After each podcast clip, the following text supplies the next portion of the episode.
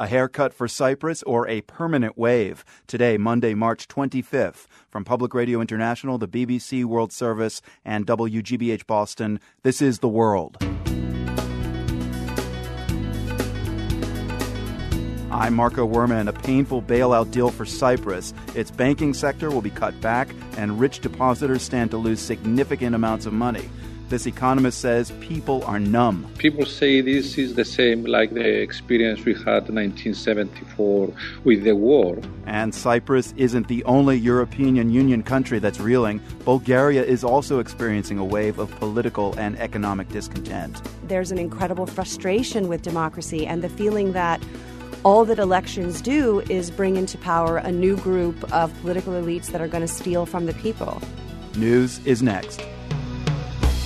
PRI's The World is brought to you by the Medtronic Foundation, searching for runners who benefit from medical technology to run in the Medtronic Twin Cities Marathon or 10 mile run.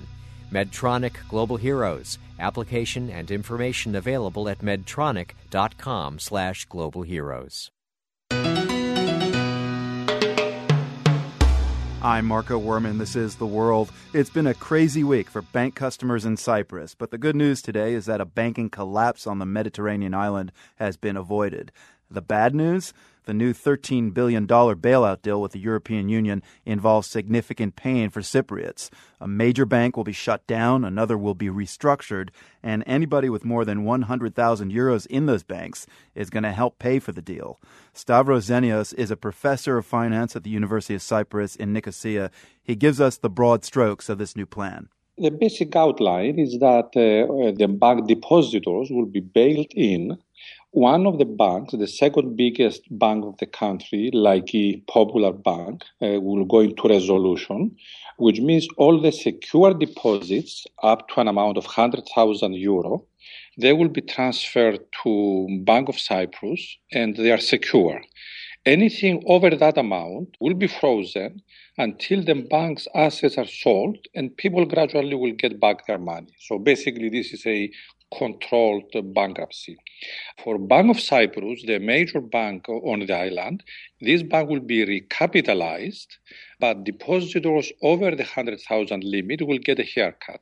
At this point, it's not clear how big the haircut will be. Mm. There, there are talks of about uh, 30%. Yeah, you say step in the right direction, but what is a haircut really when you're talking Cyprus's two biggest banks? I mean, this is more like a permanent wave. Well, they will get one time cut on the deposits. It is a big impact on the country's economy. The uncertainty and the turmoil has essentially dealt a very strong blow to the country's offshore business, especially financial services, from which uh, there is concern that it will take a very long time for the country to recover. So our Euro group has addressed the banking problem but in the meantime, the economic activity of the country has been dealt a very strong blow. I mean, the headline sounds like this is going to be a loss for some account holders. Uh, and with Cyprus's two leading banks the target of this, how are people with healthy deposits reacting? Well, the situation on the ground here is numbness. People say this is the same like the experience we had in 1974 with the war. It's still too early to understand the implications of this decision. For example, gradually we realize that the bank that's going into resolution which will create unemployment problems. Also, it had its pension fund in this very same bank, which means if the bank goes into resolution, they will not get their money back, or it will be a long time until they get the money back. Are you saying that pensions for a lot of people are going to dry up as well? The pensions that were invested in Popular Bank, they will be frozen until the bank is resolved, and nobody knows how long this process will take. And if banks uh, don't resolve their problems, that means people who have pensions won't ever get them? Anything over 100,000, the answer is yes. People will never get them. This is now the, the implications of this decision. What does this really mean for the real economy? We had two banks that were all the banking activity of the country. So you understand when one of them is going into resolution. And, and these banks uh, had eight times the GDP of the country in terms of liabilities. So, what's been the reaction from the street? People who don't have that much money? Well, people who don't have that much money, they are worried now about unemployment. Unemployment in Cyprus had been uh, the highest we had for since the establishment of the republic. It's over it's about 12%. Usually we had 3 to 4% unemployment. Now with this uh, big uh, blow to the financial services sector, that was 25% of the economic activity of the country, this has another negative impulse on the job creation. So the, there is a lot of uncertainty. The country is going to uncharted territory. We came very close to the cliff of dropping out of the euro. So even if we manage to pull back from this uh, disastrous event, the situation is not uh, pretty. Stavros Zenios, professor of finance at the University of Cyprus in Nicosia. Good to speak with you. Thanks. Thank you very much. Have a good day. The European Union drove a pretty tough bargain on this bailout deal, and as a result, some bank customers in Cyprus are having to swallow some pretty bitter medicine. Among the EU officials who negotiated the deal was European Council President Herman Van Rompuy. Earlier, I spoke with a senior advisor, Richard Corbett, and Corbett pointed out that the idea of taxing depositors' bank accounts didn't come from the EU, but from politicians in Cyprus itself. Essentially, uh, it's up to the country concerned to decide how it wants to raise its share of the money. If Cyprus is, re- is receiving a bailout, it's receiving a loan from other Eurozone countries of a substantial amount. It's worth well over half of Cyprus's GDP, let's not forget. In return, it also has to contribute something um, in order to write down debt levels from an unsustainable level.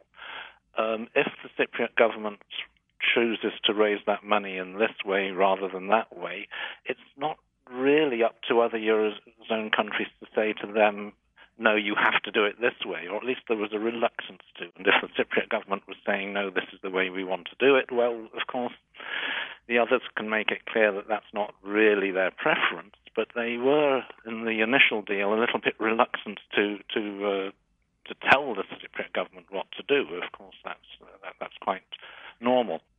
Given the increased worries now in Cyprus, uh, in retrospect, do you think uh, those European Union finance ministers perhaps should have pushed harder to veto the plan last week so all this could have been avoided? Well, they, they, it's a fair point to debate, but of course it, it's it's natural that um, when you're negotiating with a country um, and it's expected to make a contribution, it is in the first instance up to that country to make proposals about how it wants to raise its own contribution internally. Um, it, it, you, you don't start off with the assumption that you're going to tell it what to do. Uh, Richard Corbett, do you, do you think the Cyprus plan might be applied to the next Cyprus on the EU map? Well, Cyprus is very specific and peculiar in terms of the, the nature of, uh, of its banking sector in particular. So I don't think the solutions found there can be taken as any precedent uh, for any other country. Indeed, if you look at all the deals that have been made for different countries, they've been tailor made according to the situation. Richard Corbett, a member of the cabinet to European Council President Herman Van Rompuy, thanks for your time. Thank you. Find more of our ongoing coverage of the fiscal crisis in Cyprus, including a recent interview on what Russia has at stake there. That's all at theworld.org. When Bulgaria joined the European Union in 2007, many people thought prosperity was just around the corner, but it hasn't worked out that way. Poverty is on the rise in Bulgaria. Pensions have shriveled, and costs for basic services like electricity have skyrocketed in recent years. And recently, old and young alike have taken to the streets to protest. Demonstrators have become so desperate that in recent weeks, six Bulgarian protesters have set themselves on fire. Author Kristen Ghodsee has just returned from Bulgaria. She was on a street in the capital, Sofia, on March 13th when one protester decided to pay the ultimate price. I essentially smelled it there were ambulances, and uh, obviously the man was rushed immediately to the emergency room. So it was uh, very fast. You know, the technology here of setting oneself alight means dumping gasoline on your head and then just lighting a match, and so it happens very quickly. I, I doubt there's a simple answer to this question, Kristen, But what's the closest we have to an explanation of why so many Bulgarians are setting themselves on fire? When we have words from them, if they're still conscious in the um, emergency room, they tell the doctors that they uh, they have set themselves on fire for despair. One man said he couldn't afford to feed his child. Another man was the father of five and had been unemployed for a very long time. So these are incredibly desperate people, and I think that they they hope maybe that by doing this act that that something in their country will change and you know in the future they may be considered these these martyrs for this cause of of trying to figure out a way out of the mire bulgaria is such a poor country the average wage is around $500 a month. This is a EU member. There were massive protests in February over electricity bills. Uh, the the cost of these electricity bills exceeded many people's incomes, and that actually led to the fall of the Bulgarian government on February 20th. And the government has declared snap elections for May 12th.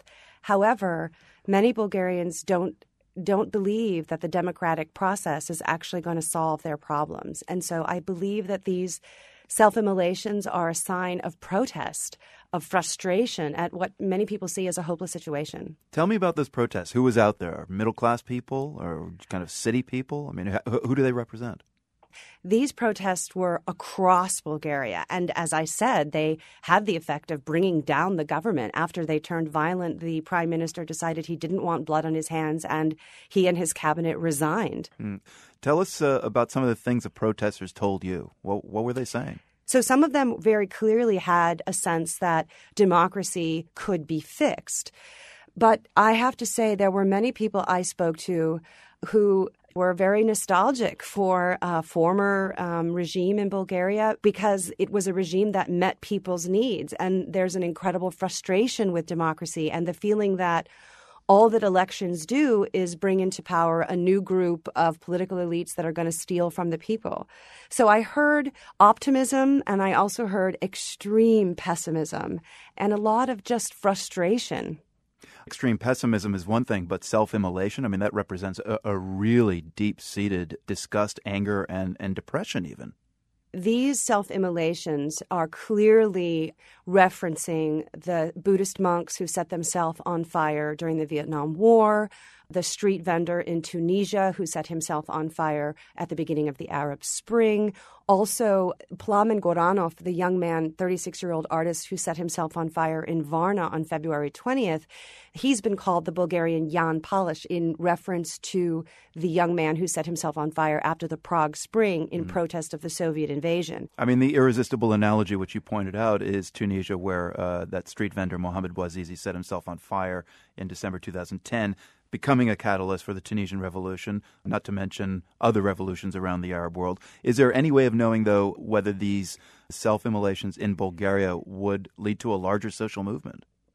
You know, one of the things about the Arab Spring is that the United States and some Western governments push for regime change. They did this in Eastern Europe with the communist governments. They've clearly done this in the Middle East with these dictators. But there's a, a, question about what comes next.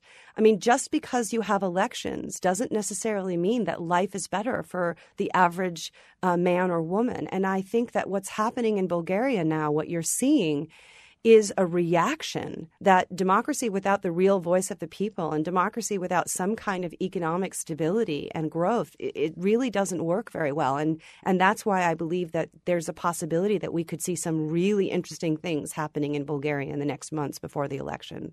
You know, we've been looking at, at Cyprus. Uh, the whole world's been looking at Cyprus. Yes. Uh, seeing crisis in the face of potential collapse. I mean, the, the analogies are, are kind of similar. What, what's happening in Bulgaria in terms of that? Are they feeling the pain? I think across the periphery of Europe, particularly in these poorer European Union countries, there's a real sense of, of crisis, of financial crisis and of political crisis. I think the EU is very nervous. I think we should be watching Cyprus and Greece and Bulgaria very carefully in the next months because these things could really boil over and have some really unfortunate, maybe unintended consequences, maybe positive consequences, but also potentially very negative consequences. Kristen Ghodsee has just returned from Bulgaria, where she spoke with protesters there about recent self immolations. Ghodsee teaches at Bowdoin College. Her latest book is Lost in Transition Ethnographies of Everyday Life After Communism. Kristen, thanks for your thoughts. Thank you so much for having me. You're listening to The World on PRI, Public Radio International. The World is brought to you by PRI with support from the Medtronic Foundation, searching for runners who benefit from medical technology to run in the Medtronic Twin Cities Marathon or 10 mile run. Medtronic Global Heroes. Application and information available at medtronic.com slash global heroes. I'm Marco Werman. This is The World. Here's a question that underlies a lot of environmental regulation. Who should pay to clean up pollution? If a power plant dirties the air or a chemical company poisons a river? Should society be left to bear the cost? The people of Mexico are now asking these questions when it comes to an especially sticky matter. Reporter Ari Daniel Shapiro of our partner program Nova has a story. Francisco Madero Street is a busy pedestrian thoroughfare in the heart of Mexico City. At one end is the Metropolitan Cathedral. At a cross street, a couple of cops keep the stream of tourists and locals safe from traffic. There's so much going on that it's easy to overlook what's right beneath your feet. The beige pavement is freckled with black spots the size of coins. Todas esas pequeñas manchas negras son chicle pegado. All these little black dots are pieces of chewing gum stuck to the ground, says Ricardo Haral Fernandez. He oversees the maintenance of public space in the city center. Today, his team's got a section of the street cordoned off. Oscar Javier Cadena Mendoza uses a manual counter to tally the number of gum spots here. Uno, dos, tres, cuatro, cinco, seis. He counts for almost five minutes. 280.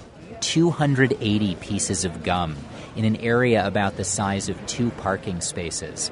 The last time they counted along this entire street, which stretches for several blocks, there were 80,000 pieces of gum.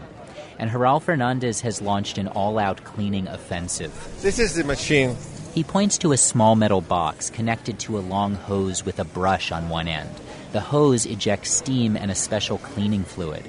You rub the brush on a gum spot, 10 seconds and disappear. The gum literally dissolves.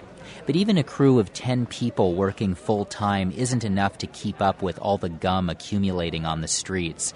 And this is an expensive undertaking. It costs three times as much to clean up a piece of gum as it does to buy it in the first place. In other words, those sticks of gum are a bigger drain on the government's budget than on the wallets of the gum chewers themselves. No es justo que estemos subsidiando un producto que contamina. It's not fair for us to be subsidizing this kind of pollution, says Juan Manuel Diez Francos. He's a congressman from the eastern state of Veracruz. He says that gum on the streets and in the parks and plazas is a problem across Mexico. Now, one solution would be to enforce existing laws against littering.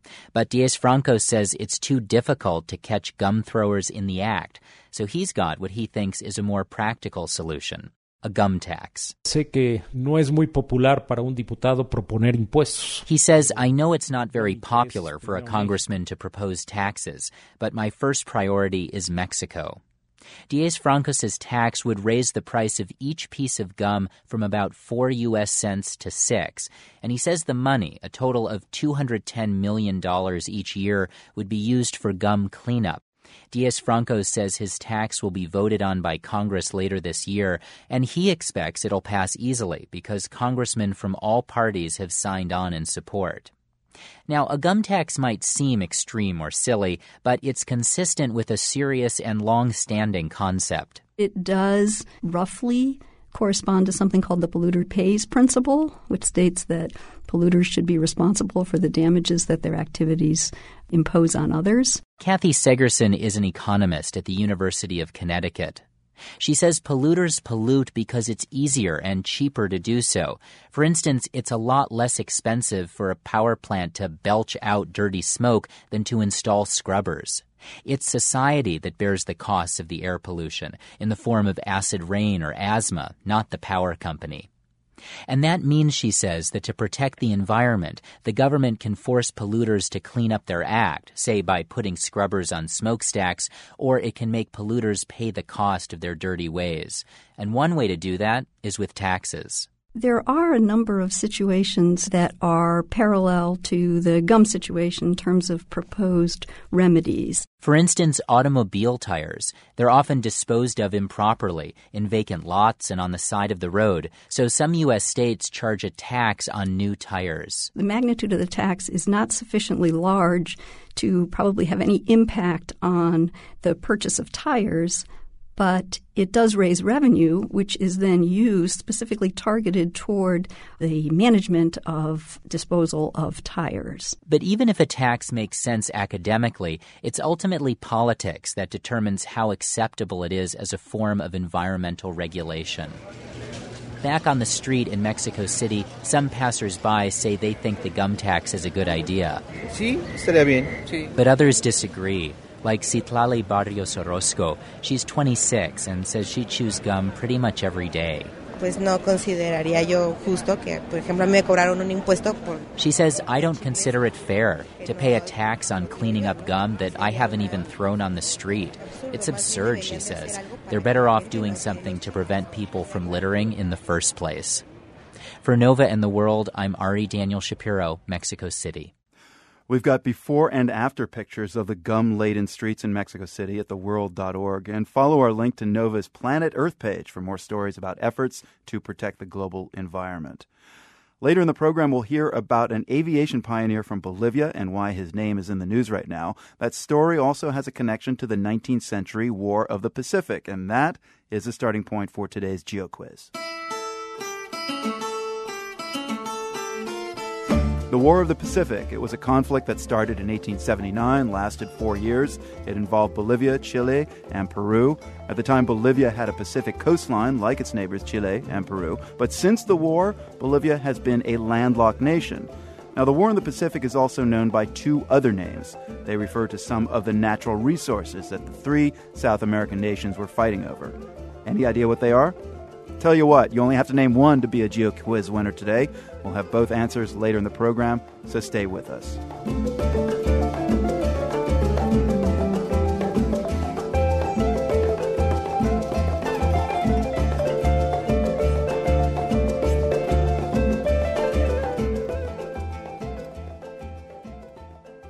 Before the newscast, just wanted to share this with you. It's an extremely sensitive time in India when it comes to violence against women.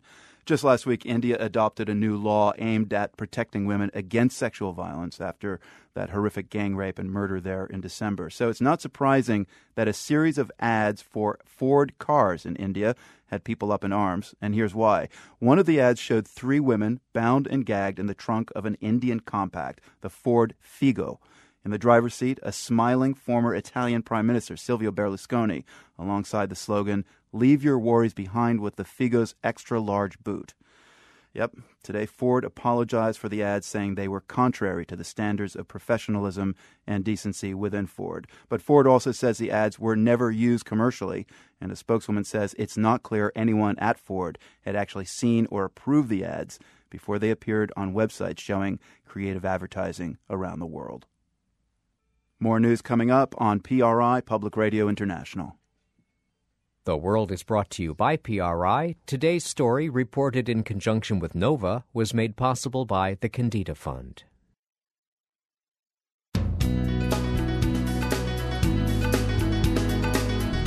I'm Marco Werman, ahead figuring out the meaning of the word amnesty in the immigration debate.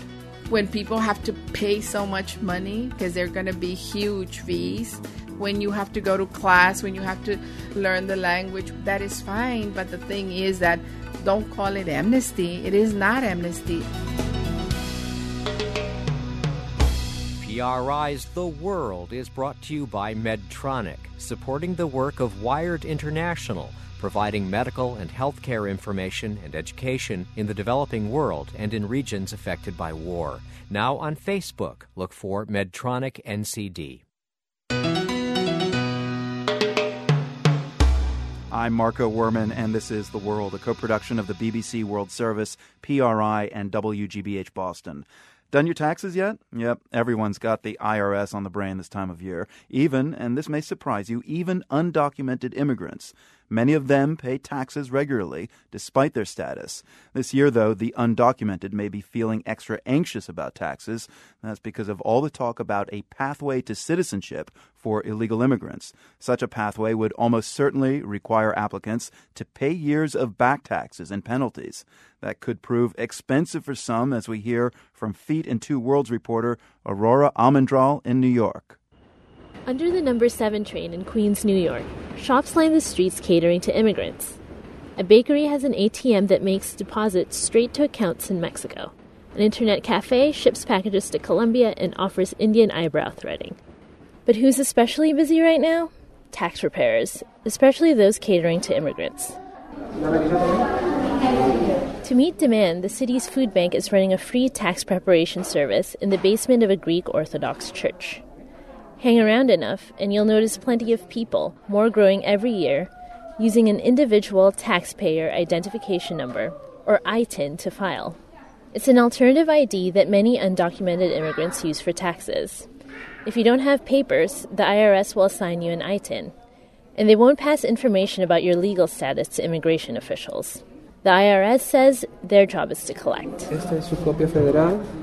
Esta es para ustedes. Oscar and Marcella are here at the church for tax help. They're a couple from Mexico and request using only their first names because they're undocumented. Marcella raises their two young kids while Oscar works as a busboy. Oscar shows his ITIN to file his taxes. He also has a W 2 from his employer, a Manhattan restaurant. To get hired and on the books, Oscar used a fake social security number. The restaurant never verified it and withholds taxes, just like any other W 2. Why play by the rules? Oscar says he sees other benefits to paying taxes. Pues bueno, espero que eso ayude un poco porque como le comento. He's hoping that showing an effort to file might help him earn legal status one day because he sees that Americans take taxes seriously. It's just something you have to do, he says. Oscar earned so little last year that he got a refund. He also qualified for a child tax credit, which is the only tax credit available to undocumented immigrants. And then there's the undocumented workers who don't have a social security number like Oscar and only use an ITIN to file. They're cash earners working under the table. To pay taxes, they estimate their income and get charged a self employment tax, which runs pretty high. Herman Tejeda runs the food bank's tax prep services. He says these cash earners are essentially self employed. Even though in most cases they're working for your local grocery store or, the, or your local restaurant, they're, they're paying their self employment taxes. They're dishwashers, delivery guys, domestic workers, and flower sellers. They work regular jobs but pay taxes like self employed people. And since their employer hasn't withheld taxes for them, these earners pay up in one lump sum. And their extra self employment tax adds up to twice what W 2 employees pay. And not only paying, but they're paying double. Low wage cash earners may face steep financial burdens if paying back taxes is required for legalization. Both President Obama and Republicans generally agree on the tax prerequisite. But critics say undocumented immigrants have paid millions in taxes, and more will be spent on hunting down tax histories than what's collected from missing payments. Also, Valeria Treves of the New Immigrant Community Empowerment in Queens says this about the idea of, quote, earned citizenship. This is a very charged term that really means putting immigrants through a lot a lot, a lot of hoops in order to be able to access those immigration benefits. She says that many immigrants accept that legalization won't be free. But she adds that paying back taxes and fines might be too high for people making two or four hundred dollars a week. It's likely that people will work even harder than they do now to pull the money together. That said, a lot of people are just not going to be able to meet those payment requirements. If immigrants can't afford it, they'll remain in the shadows. We have to ask ourselves are we going to have an immigration reform that is really going to bring the 11 million undocumented immigrants, immigrant workers, and immigrant families out of the shadows? Or are we going to have a reform that is really just a political move to say that we got something passed this year? Oscar is paying his taxes this year, but he's been in the U.S. for 10 years. For some of those years, he was only paid in cash and didn't know about filing taxes. Y ahorita estoy juntando dinero para poder pagar los años anteriores. So Oscar and his wife are now saving up to pay back what they think they might owe. If it's too much, it might convince the couple and other immigrants like them not to come forward. For the world, I'm Aurora Almendral in New York. Aurora's report comes to us via Feet in Two Worlds, a project that brings the work of immigrant journalists to public radio. Ultimately, the immigration reform debate revolves around a key question Is there a path to legal status for the estimated 11 million illegal immigrants living in the U.S.? It'll be tough to sort out, especially since lawmakers can't even agree on a term for the process. The world's Jason Margolis has more from the U.S. Mexico border in southeast Texas. The Merriam Webster Dictionary defines the word amnesty as an act by which pardon is granted to a large group of individuals. Many immigrant rights activists say that's not the right word for what's being talked about today. Hmm, amnesty, um, we don't say amnesty because it's not amnesty. Juanita Valdez Cox has helped low income Mexican immigrants for three decades. She's now in San Juan, Texas, near the Rio Grande River. When President Reagan granted the last amnesty in 1986, 3 million undocumented immigrants were given legal status just by registering with the government. Valdez Cox says that's not what's being offered today. What is being talked about is totally not amnesty when people have to pay so much money because they're going to be huge fees for having broken the law and coming in illegally when you have to go to class when you have to uh, learn the language when you have to that is fine but the thing is that don't call it amnesty. It is not amnesty. It's earned. You have to work for it. You have to pay for it. It's an earned legalization program. Just down the road in Alamo, Texas, Michael Seifert works as the coordinator of the Rio Grande Valley Equal Voice Network. He says the term amnesty is more commonly used for criminals and former dictators. And then we use that same word to talk about, oh, we're giving amnesty to the 11 million people who were brave enough, who were responsible enough, who were bright enough to come to this country and, and make a living and create a living and create neighborhoods. Um, what term would you prefer? I would say legalize them. Yeah, Regular, regularize their status. Regularization, normalization. I mean, almost like you're stretching, not to say the obvious word that everybody uses. Mark Krikorian is the executive director of the Center for Immigration Studies, which favors tighter controls on immigration. He says those other terms are fine to use as well, but. Amnesty was the word that was used for legalizing illegal immigrants for a long time and still is. It's a, simply a standard word for the process of letting those who are out of legal immigration status get right with the law. Krikorian says surveys have found that the term amnesty has a negative connotation. It can sound like undocumented immigrants are getting something for nothing. And so Krikorian says those in favor of an amnesty avoid using the word people really, really didn't like the word amnesty and needed some euphemism in order to be fooled into supporting it. A few weeks ago, President Obama delivered a 25 minute speech about comprehensive immigration reform. He never used the term amnesty or legalization. For comprehensive immigration reform to work, it must be clear from the outset that there is a pathway to citizenship. But just because the president isn't saying it, that doesn't mean the word amnesty won't be used a lot in the coming months. For the world, I'm Jason Margolis, San Juan, Texas. And we have more on immigration and language in the latest World in Words podcast. Check that out at theworld.org. When Idlewild Airport in New York City became Kennedy Airport years ago, no one seemed to complain, and yet in the Bolivian city of Oruro, a proposal to rename the local airport sparked a general strike that paralyzed the city and blocked key highways.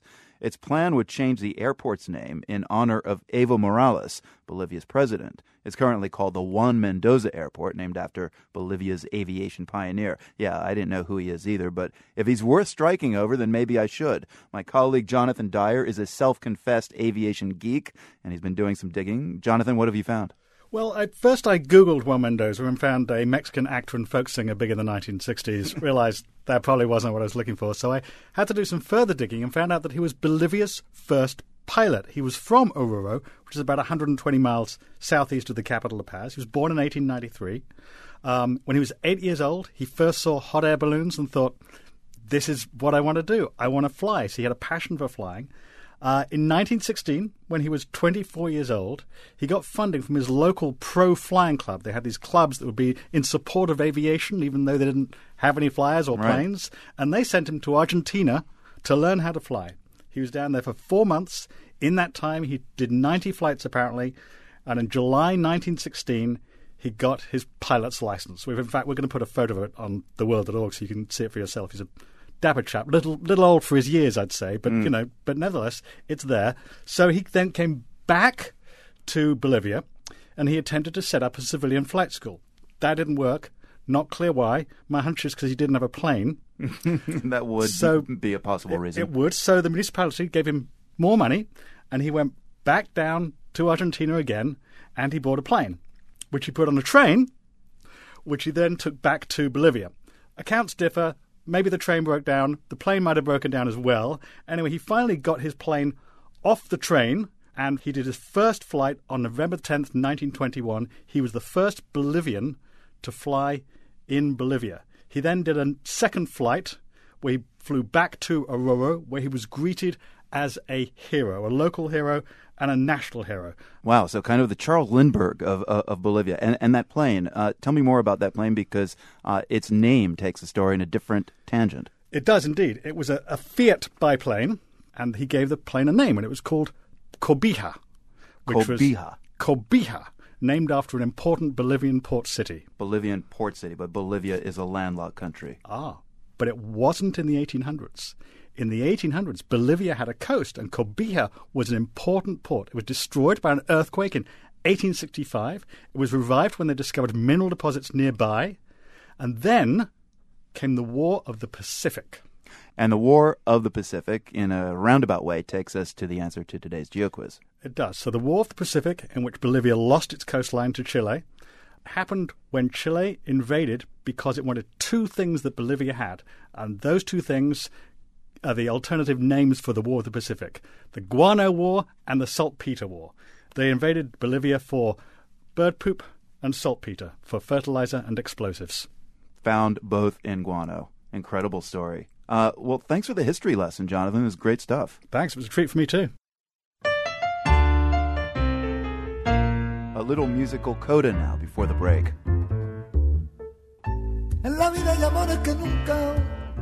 From the very first notes of this 2003 CD, I knew it was going to be great. Lágrimas Negras, or Black Tears, features the duo of Bebo and Cigala. That would be Spanish flamenco singer Diego El Cigala, and the Bebo is Cuban piano legend Bebo Valdez.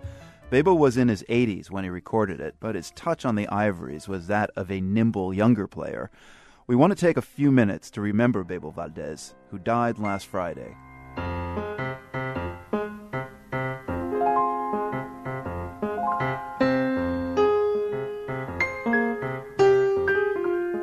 If you've ever seen the wonderful music documentary Calle 54, you've seen Bebo Valdez in one of his finest moments with his son, Chucho. Chucho Valdez is also a virtuoso pianist, more Latin jazzy though. Bebo the father had led two important Cuban big bands, but he was best associated with Cuban piano bars and musical styles like filin and boleros, slow dancing music. When Chucho and Bebo met for their scene in Calle 54, they hadn't seen each other in years. Chucho had remained in Cuba while Bebo went into exile after the revolution in the late 50s. He finally settled in Stockholm and never returned to Cuba. In the film, Bebo and Chucho hug, they exchange a few bits of news, and then they sit down to play two pianos facing each other. This is father and son conversing on keyboards. It's magical.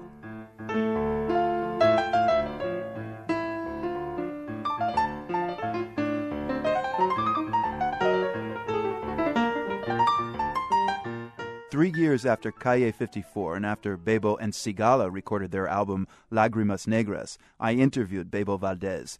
He didn't want to do it in English, Spanish only, but when the subject of Cuba came up, he got agitated and wanted me to really understand his position about his native island. 26 October, tomorrow is a 43 year life Cuba.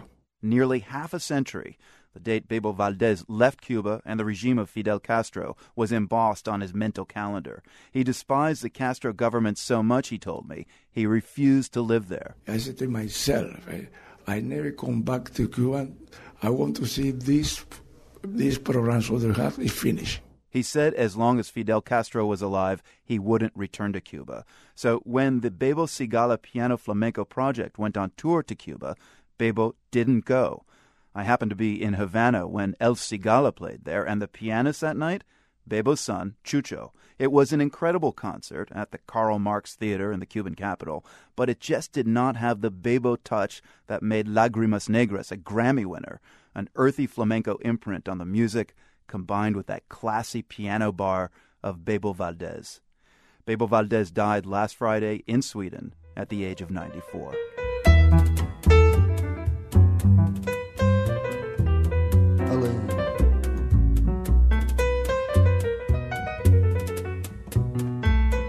This is PRI.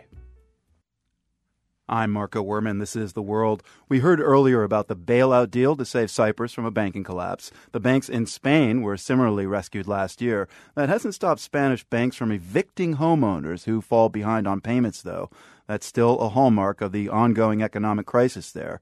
Spanish citizens groups are intensifying their protests in response. One recent tactic, literally knocking on the front doors of government officials. The world's Gerry Hadden has a story. Imagine you're at dinner. You hear some yelling outside. You look out the window to see an angry crowd at your door. This recent protest is in Valencia, right outside the home of a member of parliament. About 100 people are protesting the government's failure to rein in evictions, even as Spanish banks got rescued to the tune of 40 billion euros.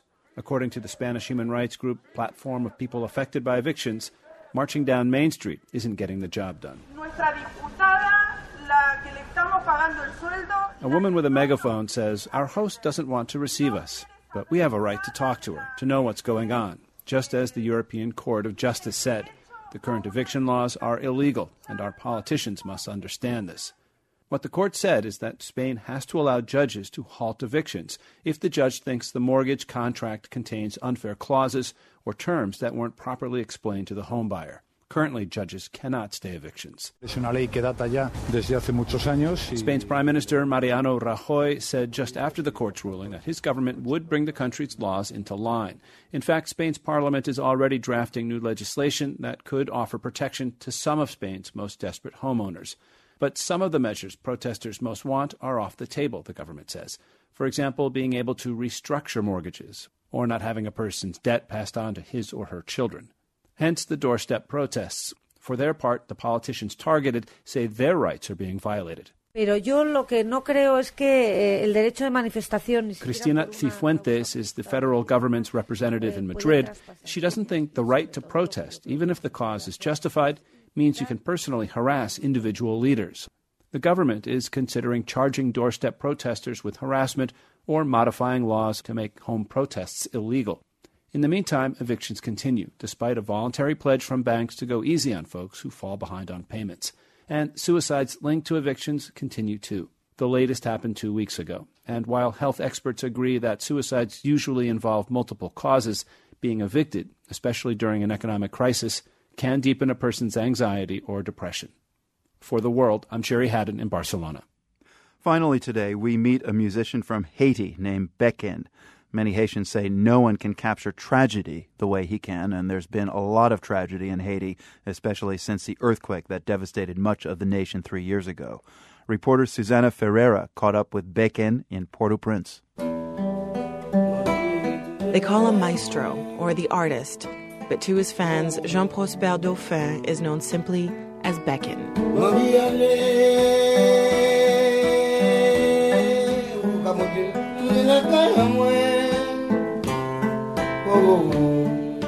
Beken was born 57 years ago in the Carrefour section of Port au Prince. After the devastating earthquake of January 2010, like more than a million other Haitians, he found himself homeless, living in a tent camp in a public square. And it was then, when so many Haitians found themselves at the lowest point they'd ever felt, that people rediscovered the sorrowful music of Beken. Oh, musique, moi, c'est musique mélancolie.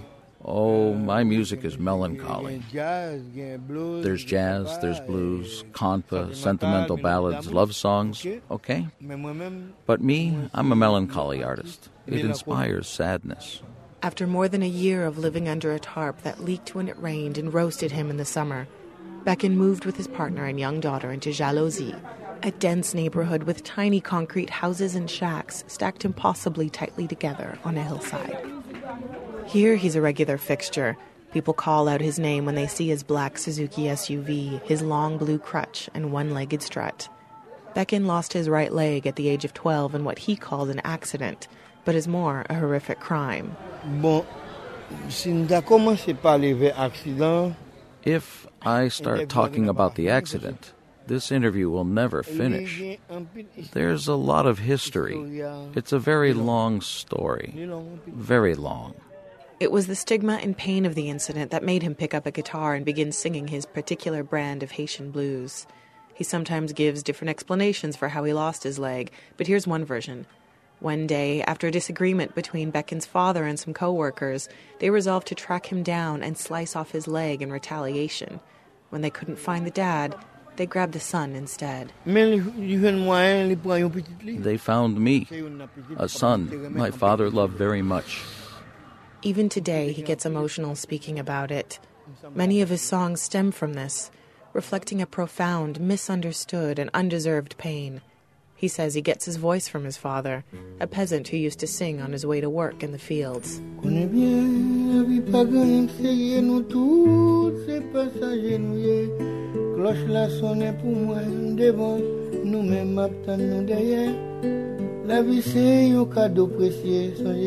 Qui bon. 2013 marks Beken's 39th year as a musician and his return to recording new material after more than a decade of silence. He says it was a series of political crises that forced him to be quiet all those years, and that if he hadn't kept quiet, he wouldn't still be alive. But he was unseen for so long that people began to wonder where was Beken? Was he dead? Had he run away to Miami? He wrote and recorded a new album called Where Have You Been as a response. The album is either his comeback or his swan song. Which one depends on his mood at any given moment.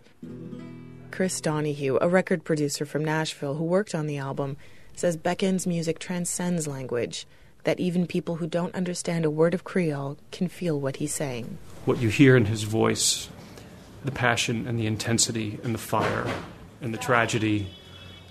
You don't need to speak Creole. All of those things are communicated to the listener.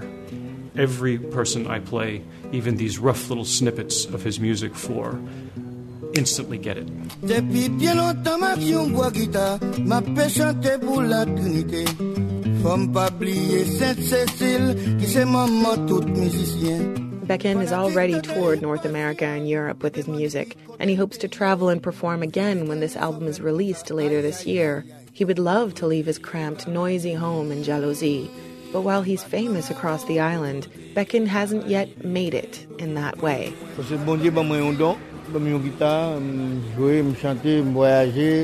God gave me a gift.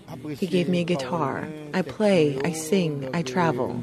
Maybe if I had two legs, I wouldn't be able to do that. And maybe I don't have money, Beken says, but I'm proud. For the world, I'm Susanna Ferreira in Port au Prince. You can see and hear Beken tell more of his story from Haiti. We have an exclusive video at theworld.org. That's all for us today from the Nan and Bill Harris studios at WGBH in Boston. I'm Marco Werman. We'll be back tomorrow. The World is a co production of the BBC World Service, PRI, and WGBH, supported in part by Nan and Bill Harris, committed to supporting objective, unbiased reporting on national and international issues. By the Skoll Foundation, supporting social entrepreneurs and their innovations to solve the world's most pressing problems at skoll.org.